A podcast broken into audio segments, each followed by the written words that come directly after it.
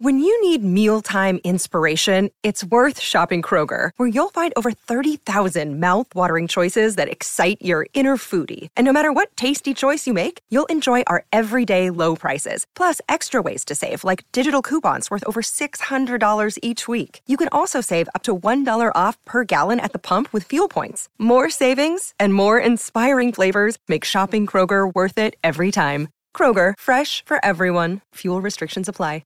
Another day is here, and you're ready for it. What to wear? Check. Breakfast, lunch, and dinner? Check. Planning for what's next and how to save for it? That's where Bank of America can help. For your financial to-dos, Bank of America has experts ready to help get you closer to your goals. Get started at one of our local financial centers or 24-7 in our mobile banking app. Find a location near you at bankofamerica.com slash talk to us. What would you like the power to do? Mobile banking requires downloading the app and is only available for select devices. Message and data rates may apply. Bank of America and a member FDIC. This is Optimal Living Daily, episode 2029 Seven Ways to Slow Down in a Fast Paced World by Emma Scheib of SimpleSlowLovely.com. And I'm Justin Malik.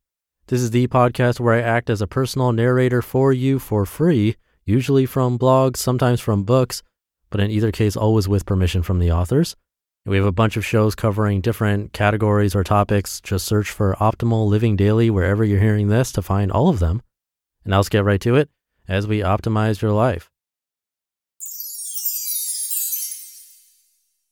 Seven Ways to Slow Down in a Fast Paced World by Emma Scheib of SimpleSlowLovely.com. Most of us, if we are honest, are sick and tired of being so busy. We are desperate for a slower pace in what seems to be an ever increasing fast paced world. But what exactly does it take to slow down, to go against the grain and rebel against busy? What actionable steps can you take to find slow in this fast paced world? Here are my seven go tos for living a slower paced life and regaining your sanity. Number one, say no a lot. If you feel like you are constantly on the go, then it's likely you are saying yes to too many things. Can I offer a gentle reminder? It's okay to say no. Don't worry, it's a completely normal human trait to want to socially oblige to others. No can feel and sound harsh and confrontational and make us feel as though we are risking the relationship we have with others. But burnout will be inevitable if you say yes every time. Start practicing with small no's, like no to the cable salesperson, no to that party you don't want to go to, and build up to the big no's. Number two, start breathing again. When was the last time you checked your breathing? Stop now. Pause. Notice the quality of your breath. Is it deep or shallow? Long or short? How does it make you feel? Slow breathing, in particular, has been found to correlate with emotional well being and emotional control. I don't know about you, but when my kiddo is throwing a tantrum, we could both use an extra dose of emotional control. Number three, care less about what people think. It's hard. We want others to like us. Again, a completely normal human need. We are wired for connection with others, and we know that when we like someone, it means more connection.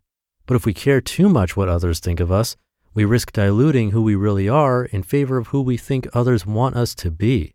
And in the striving to be liked and connected, it's possible we'll just wind up being overcommitted, stressed, and complaining about how busy we are. Number four, create something with your hands. Creating things, particularly creative endeavors that requires our hands, is an excellent technique for slowing down. When you create something from scratch, knit a scarf, bake a cake, plant a garden, you need to pay careful attention. You need to come out of autopilot mode and go slower than usual. Creating anything can be an amazing mindfulness technique that can slow your heart rate and decrease stress and anxiety. Number five, join the slow movement. The law of averages and motivational speaker Jim Rohn tells us we are the average of the five people we spend the most time with. For example, if you want to have a more positive approach to life, you want to surround yourself with people who are already naturally optimistic. The same applies to slow living. If you want to live a slower pace, Make sure you have at least a few people in your life that are living at the pace you desire. They'll serve as an inspiration and act as a rudder, helping you point your ship in the right direction. Number six, unplug. Get off social media, get off your phone. In fact, get off anything electronic for at least a couple of hours a day or 24 hours a week. There's no doubting that our increased connection to the wider world and the notion that everything is switched on 24 7 has made us busier. Try a hiking date with someone instead of talking on Instagram. Spend a few hours slow cooking in the kitchen instead of using your microwave or local takeaway shop. Read a newspaper over coffee instead of scrolling online. And number seven, quit your job. Do you work more than 60 hours a week? In my country, New Zealand, one in five people who work more than one job are working more than 60 hours a week. And while the average across industries is often seemingly acceptable, 43 hours for New Zealand in 2015, there are some jobs like truck driving that demand dangerously high hours from their employees. I initially wanted to follow that subtitle up with a comment about how just quitting was a bit extreme, but perhaps that's what you need. If your busyness is making you sick, like it did to me, then you probably need to at least consider cutting back, if not quitting. Quitting my dream job three years ago to seek a slower, simpler life was the best thing I ever did.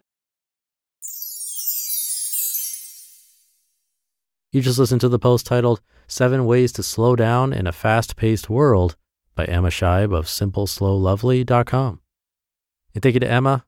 I feel like I've personally done all of these and can back them up. I think they work. And some are more extreme than others, quitting your job, for example, but like her, for me, it was the best thing I ever did. Now, that might not be the case for you, especially if a backup plan isn't there or you're looking to quit in order to start a business from scratch that you don't have any experience in. I wouldn't exactly recommend that path. But like she said, you could try a smaller step like cutting down hours if that's possible. So, something to consider today. Have a great rest of your day, and I'll see you tomorrow where your optimal life awaits.